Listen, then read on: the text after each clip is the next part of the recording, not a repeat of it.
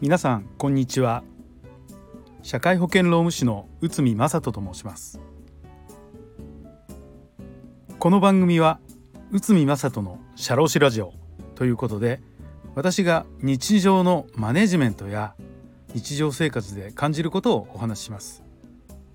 特にダメな上司にならないためのお話や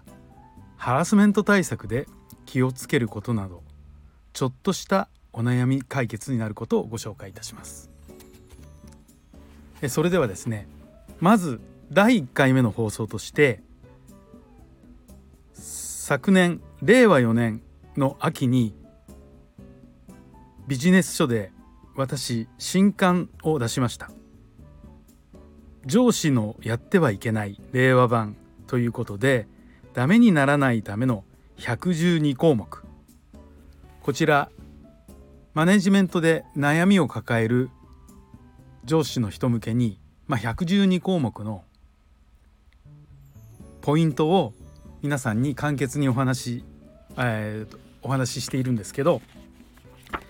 この中からですねあのー、まあなぜこの本を書こうかなと思ったことをちょっとお伝えします。まあ書店に行くと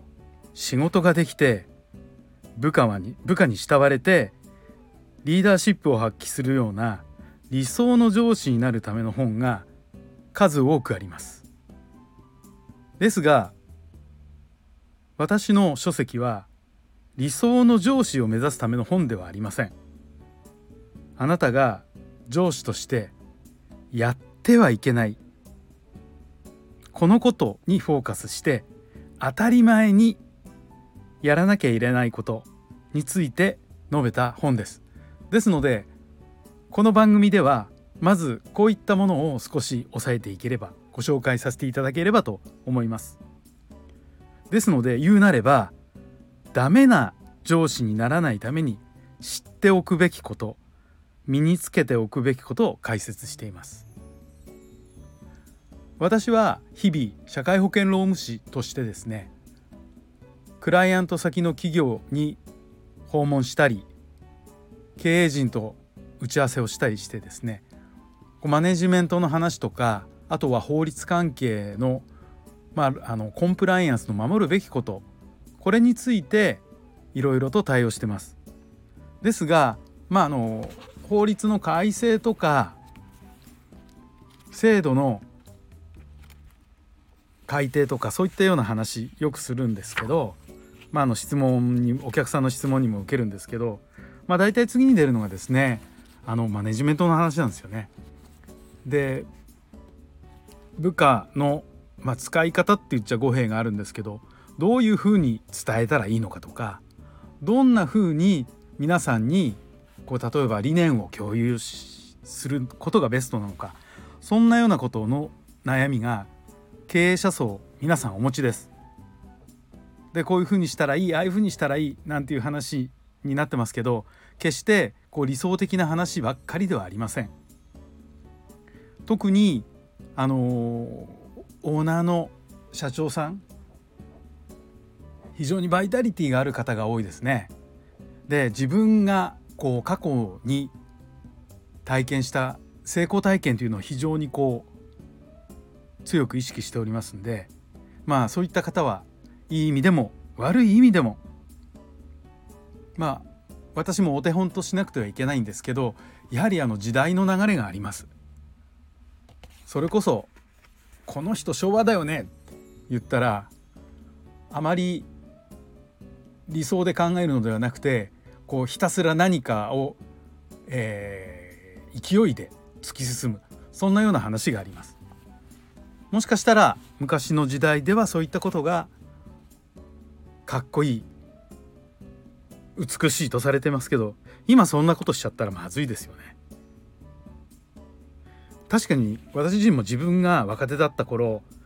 うんあの時の課長はを真似しようとかあの時のあの社長のやり方をパクろうなんていうふうに考えてましたけどやっぱ時代の変遷とともにそれが良しとされたことがそうでもないというようなことになってそれで今ではですねそういったことが逆に悪になるとそんなようなことがあります。特にパワハラパワーハラスメント。これが法律になりましてパワハラ防止法なんていうのが今もう、えーと、ある程度のことをしないと,、えーと、こう会社経営 NG なんていう話になってます。ですのでこういったことをやっぱり考えて経営しなくちゃいけないということなんですけど昔はですねだからあの鍛える部下を鍛えるとか部下をしごくなんていう話ってまあ当たり前のように上司マネージャーさんがやられたことなんですけど今ですね大っぴらにそんなこと言ったらですねあの会社のコンプライアンスに引っかかると。それはパワハラだと。パワハラスメントだと。すぐ懲罰委員会にかける。そんな話にもなってしまいます。だからといってこうマネージャーさんたち、まあ、上司の皆さん部下に遠慮して言いたいことぐっと我慢してストレスを溜めていてまあ溜めなきゃいけない部分もあるのかもしれませんけど遠慮しすぎてて業務に支障が出るようなこともあります。部下との良好な関係を作り上げるにはじゃあどうしたらいいのか。まあぶっちゃけコミュニケーションでしょでもこの昨今のコロナ禍の状況で例えばテレワークオンライン越しでの打ち合わせが結構多いですよね。そうなってくるとちょっとした仕草だ。いやいわゆる雰囲気がなかなか伝わりきれない。で表面上の打ち合わせだけで終わってしまう。そんなようなことだと結構厳しいです。ですのでこうまずは何をすべきか、うん、やっぱりコミュニケーションって非常にベースになることでどんなようなことがコミュニケーションのじゃあ基礎になるのかっていうふうに考えた場合。じゃあ今日お,、えー、とお話しさせていただくのはまずやってはいけないポイントの一つとしてこれぐらい分かってるだろう。思ってしまうことです。私も経験あります。部下にこれ明日までやっといてね。って仕事依頼したら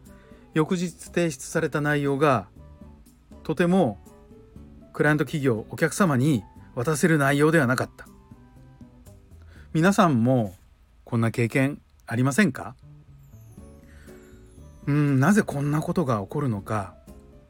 よく考えてみるとやっぱり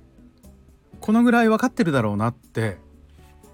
まあ私サイドですね上司サイドとしては思い込んでしまったんですよ。うん、確か A って言えば B って返ってくるいわゆるあうんの呼吸で理解してるんじゃないかななんて思ってもそれはズバリ言うと上司の思い込みでしかなかったですよね。つまり依頼する時にちょっとコミュニケーションを怠ったんだそういったことです。ですから仕事を部下に依頼する時の説明があやふやだったり、まあ、なんか表面的にざざっくりしか説明しない場合はうんちゃんと伝わってるのかなっていうよりもその表面の言葉だけの内容しか伝わってないというようなことになってしまいます。でそれを受けた、えーと部下側はやっぱり受けたものでしか返せないとそういうふうに考えられます。やっぱりこれを防ぐにはどうしたらいいかこれはね頼む時にはバカ丁寧に仕事を説明する方がかえって仕事の生産性が高まりますで後で面倒なことが起こらなくなるんですねうん私たち結構その40代50代の人たちはあうんの呼吸目を見れば相手の考えてることがわかるなんていうふうに言われました。ですので相手のことを考えて一歩先に進んで仕事を進めろなんていう話をよくしてました。しまあそういった仕事のやり方を求められてきたんですけど今は要するに部下が机のすぐ隣とか前にいるという状況では決してないです。だからやっぱりあうんの呼吸というよりも説明を一言で済ませるということを NG にして頼む時にはバカ丁寧に仕事を説明せよと。そうすればこっちが期待したものが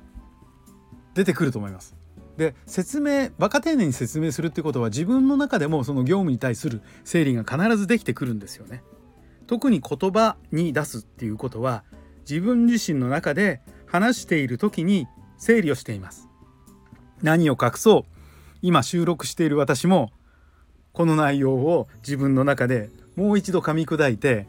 確かにこんなことあったよなってちょこっとぼーっと思いながらもお話しさせていただいております。だからもう一度言います。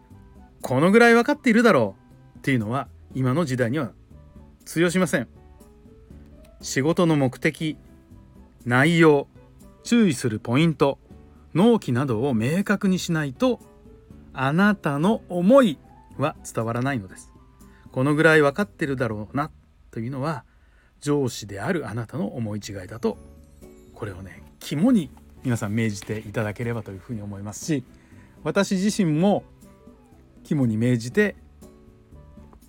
業務を進めていきたいというふうに思っております。なんか最後は自己反省の話もしてしまいましたけどまあこういった内容をですねあの現場の中で労働保険だ社会保険だ就業規則だっていう話をしている中でもですねあのちょろちょろっと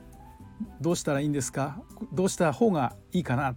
ていうふうに、まあ、私自身も思いながらあとはお客様とか、うん、いろんな人たちと話してそういうふうに感じることがあるので、まあ、こういった機会ですのでちょっとお話をさせていただきました。またですね同じようなお話させていただくかもしれません、えー、その時はどうぞよろしくお願いいたします。それでは第1回。記念すべき第1回の番組を終了とさせていただきますありがとうございました。